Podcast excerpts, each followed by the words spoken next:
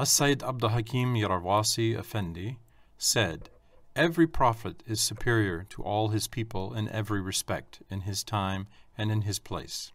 Yet Muhammad salam is the highest of all the creatures which have come and will come to the world from the day it was created until doomsday.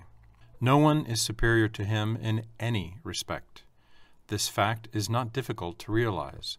Allah Ta'ala, who makes what He wills and what He likes, created him so.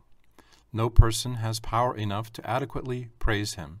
No human being is able to criticize Him. It is written in the preface of the book Marifat Nama that Allah Ta'ala said, Were it not for thee, I would not have created the heavens.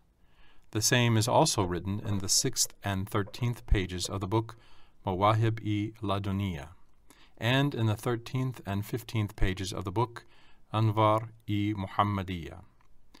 This fact is also stated in the letters numbered 122 and 124 in the third volume of Maktubat by Imami Rabbani, and in the Persian annotation of that volume.